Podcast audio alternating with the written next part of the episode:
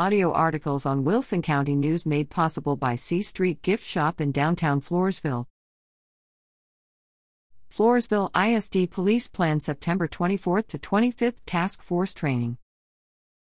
If you see multiple emergency vehicles at Floresville North Elementary School on FM 775 north of Floresville this weekend, don't be alarmed. The Floresville Independent School District, ISD Police Department is conducting a rescue task force training Saturday and Sunday, September 24th to 25th, from 8 a.m. to 5 p.m. both days. In addition to Floresville ISD Police, participating in the event will be personnel with the Wilson County Sheriff's Office, Wilson County ESD 4 EMS, and Wilson County ESD 5 Fire and Rescue. The training event is designed to help first responders learn life saving skills and be better prepared for active threats and other emergency situations.